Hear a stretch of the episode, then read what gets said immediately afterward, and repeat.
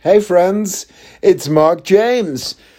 Today is. Why do I never know what goddamn day it is? It's Tuesday. Today is Tuesday. What's up? I just had a poo so big that I was looking in my phone for somebody that wouldn't mind if I sent them a photograph of it.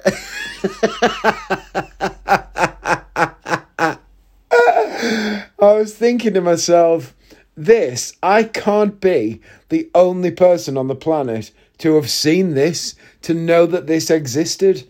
Like, it felt all right when it came out, but I was thinking to myself, I mean, I do feel remarkably empty now. And then I turned, I stood up and I turned round because we do we all do the same? Have I talked about this before? Left hand to open your left butt cheek, right hand to use the toilet paper. But I do stand up to wipe my bum. I know that not everybody does that to wipe my ass. Um, I do like to stand up to do it so I can get some proper leverage. Sometimes when you stand up and you've got your left hand is literally pulling your left cheek open, because people always say, Oh, don't your cheeks smush together? No, because I open the left one. I'm holding the left one open as I stand up. But Imagine now, right? You're standing up and you've got your left hand around your body to open your butt cheek, and your right hand is holding the paper and wiping. Sometimes I stray a bit far away from the toilet, just a couple of steps, and I catch myself doing it in the mirror. and I think, oh, for God's sake, that is horrific.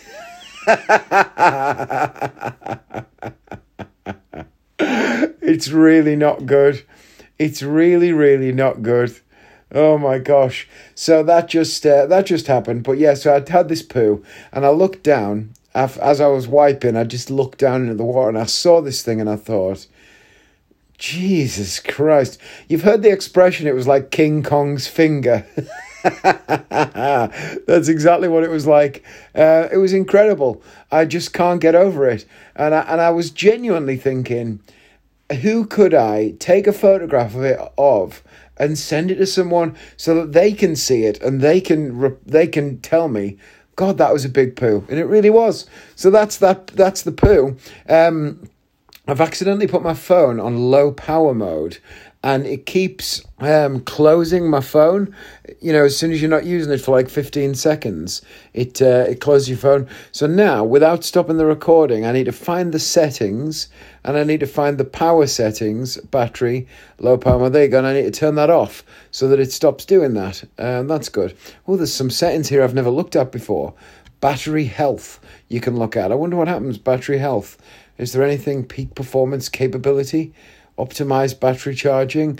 Um, well, that's interesting. Maximum capacity. Um, yeah, I mean, let's not go into the boring details of me looking at my battery life. But anyway, that is uh, that's the big poo that I just had. What have I got to talk to you about today? Well, I mean, the list today is pretty um, is pretty much centered around the fact that today is my wife's fortieth birthday. Um, and what a joyful day we're having. Before we do that, I'm going to tell you about a speed awareness course because um, a friend of ours just got caught speeding and was going too fast to be offered the speed awareness course. And it reminded me of when I went on a speed awareness course many years ago now. It was actually at the Bolton Reebok Stadium. It might be called something else now. Is it the Macron Stadium or something else? But it used to be called the Reebok Stadium. Anyway, the course was there in Bolton. I'd got caught speeding. Fair enough, I was banged to rights. I was speeding. I uh, I agreed to take the course. I turned up and we went inside. It was in a small room. Do you remember when you were allowed in a small room with other people? anyway, it's in a small room. I think there was probably 14, 15 people on this course. There was like a trainee who was helping run it, and then there was the sort of drill sergeant uh, boss who was in charge of the course. Now, we're all sitting there, and um, the there's a seat that's empty, and the guy's going right. We're going to give this two more minutes, and if the last attendee is not here within two minutes, we're closing the door. They'll be barred from the speed awareness course, and they'll either have to take the co- uh, points or submit to another date or something like that. So anyway, he uh, he's standing there and he's staring at his watch and we're all sort of nervous and i can't decide whether i want the person not to turn up now or whether I want them to turn up late so I can see if he tells them off. Because it's weird when you're an adult and you get told off for doing something wrong by another adult who isn't a police officer. It's weird, isn't it, how people respond to authority? Because a lot of people that are kind of career prim- criminals or who are used to dealing with the law, they will be confronted by police officers, but they'll be so they'll they'll know the law so well almost that they'll know that they're not going to get that much bother or they'll know that they're not going to get arrested and that nothing they can do will get them arrested. And so they have a huge level of disrespect. Whereas people who've never been involved with the law or never broken the law they're terrified of the police. I know that my car has got insurance. I'm not speeding. There's nothing wrong with the tyres. It's in good condition. It's MOT'd. It's got everything that makes it roadworthy, and my driving is fine. And yet, when a police car is behind me, suddenly I'm Morgan Freeman in Driving Miss Daisy, and I'm driving both hands on the wheel, checking the mirrors. I'm terrified that I'm going to be pulled over for some crime that I didn't know was against the law and get in trouble. Because people who don't break the law generally feel like that most of the time. When a policeman is there, you're worried you'll be arrested for something that you haven't done. Whereas people who commit a lot of crimes are so au fait with the system that the police talk to them and they go, oh, fuck off, mate, like that. They don't care. If a policeman talks to me, I'm, yes, sir, no, sir. Uh, I think so. You know, you're so polite because you're afraid. People who break the law are not afraid. So I'm on the speed awareness course and I'm afraid. And this guy isn't a police officer, but he is in charge. And I'm a bit nervous because I'm an adult, but I'm in trouble. And I'm getting told off by another adult who isn't one of my parents and isn't a police officer. so I'm sitting there. Suddenly the door bangs open as the guy's heading over to tell this woman uh, that the well, not to tell her anything, just to lock the door and say you're not coming in. So this woman bursts in.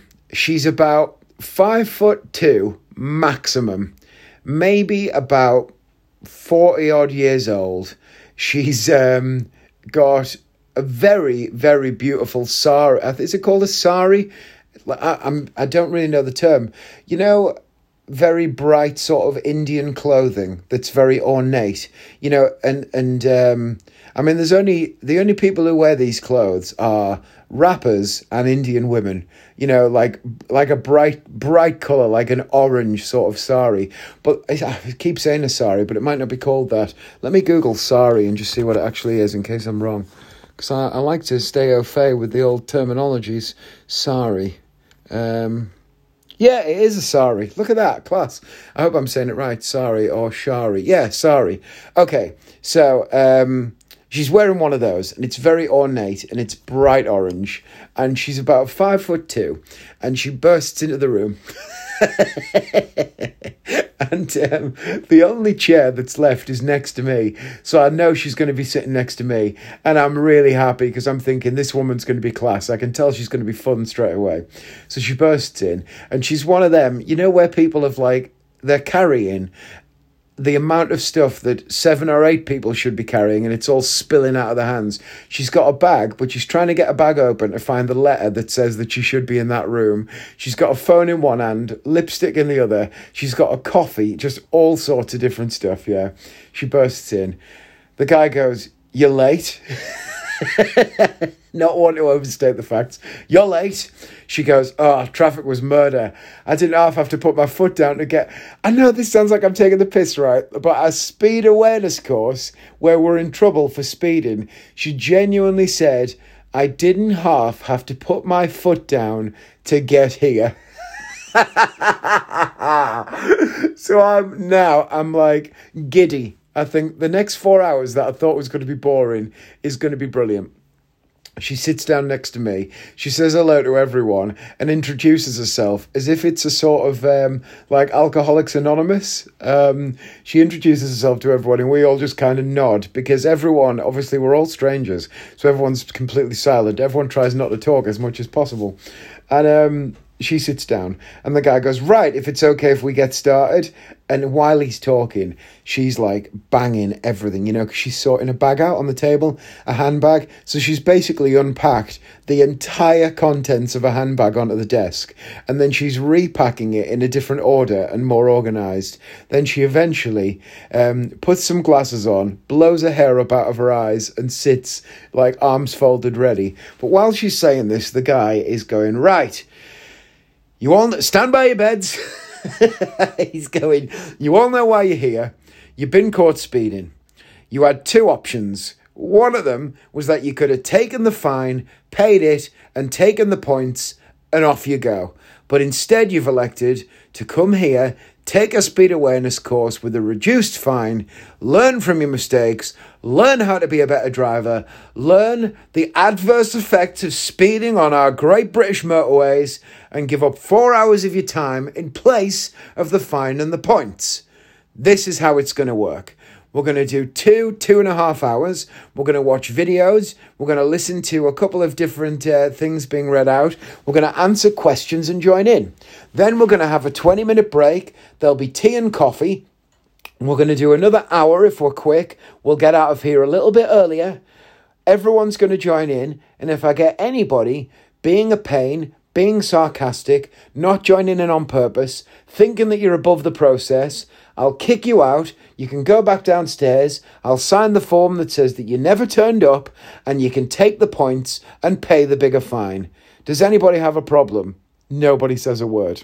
Does anybody have any questions? Now, my friend who's sitting next to me now, she puts her hand up and he is clearly raging. He's got a stiff upper lip already. His head, his vein in his head, is ready to burst. I can hear it laying down a fat beat that if a rapper had turned up instead of her, he'd be laying some track over the top of. She puts her hand up and she says, A question that I will never forget for as long as I live. She said, Excuse me. He goes, Yep. She said, You know how you said that break there'll be tea and coffee? He went, Yep. She said, Is there any hot chocolate? and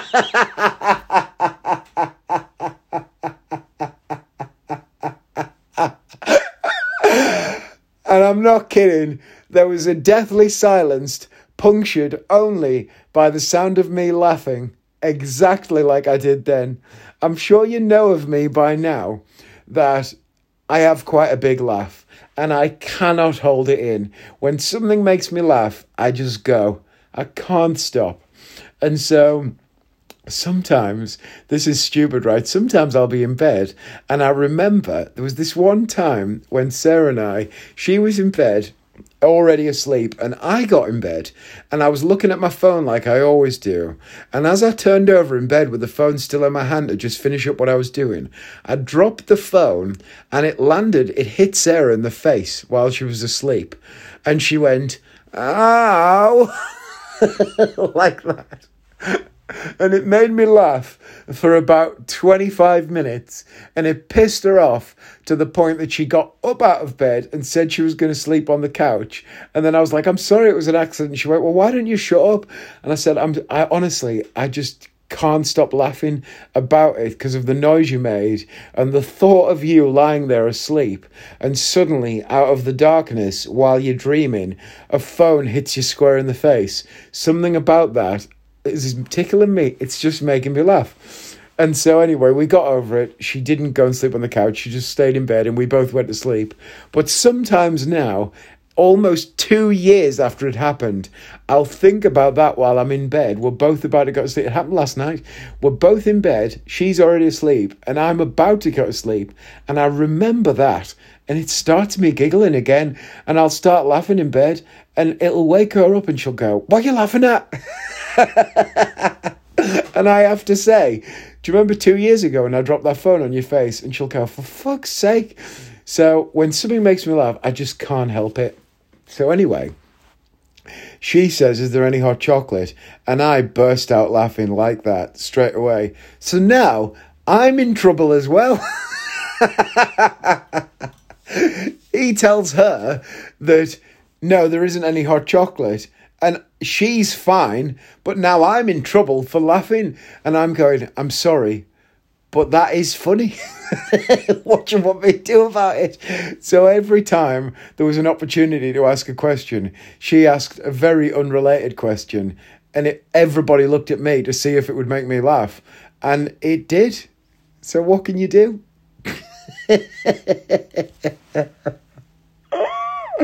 oh my god! So I'm going to tell you about Sarah now because um, it's her birthday. She's forty. I mean, gosh, what a wonderful woman! I tell you, she's thought about leaving or murdering me. At least I wrote this on Facebook today. She thought about murdering or leaving me at least twice a day for over a decade. And the fact that I'm still alive and I can talk tells you how loving and patient she is. Never in this world has there been a more wonderful woman than the one that I am fortunate enough to be married about. I wrote a massive status about her today on Facebook, which you can go and read if you so wish. Um, but gosh, um, it's funny, right? We so two of our friends uh, organised getting her a really great gift. I wanted to buy her 40 gifts because she's 40. So I was thinking, what I'll try and do is I'll get her 40 gifts. Now, of course, I haven't really been working. So buying 40 gifts is, was quite a challenge. So here's how I got around it. She's learning to drive, which is funny off the back of a speed awareness story, but she's learning to drive at last. And um, I thought, well, I'll get 10 driving lessons. That'll count as 10 gifts. Perfect. Now I've got to do 30. So then I thought, well, I'll put in 10 future gifts as well. So I did that thing where you get a glass jar, a Kilner jar, they're called, and you write on post its. So I, I chose 10 things I knew she'd love, and I wrote them on post its, and I folded them up and I dropped them in there. And they can sort of be cashed in whenever she wants, you know, once a week, once a month, whatever, as long as she gets through them all. So 10 future gifts. Um, and then I bought 20 other things. Well, actually, I bought 19 other things.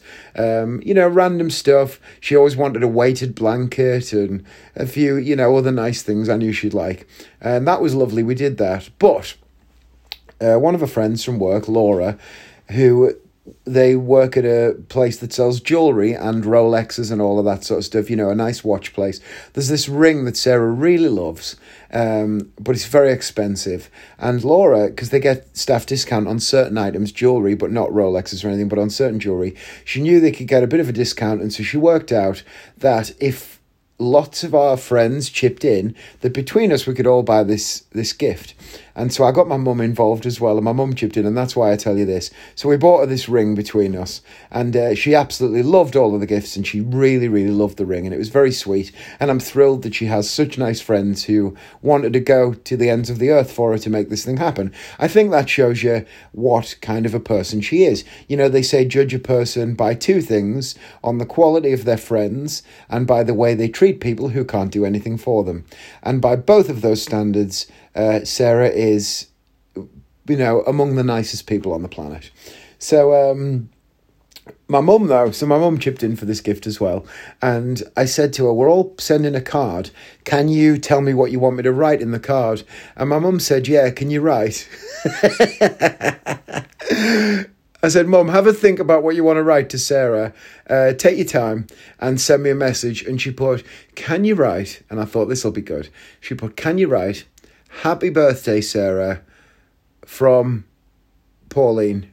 that was the message. And then she used emojis. She put those emojis of dancing girls on.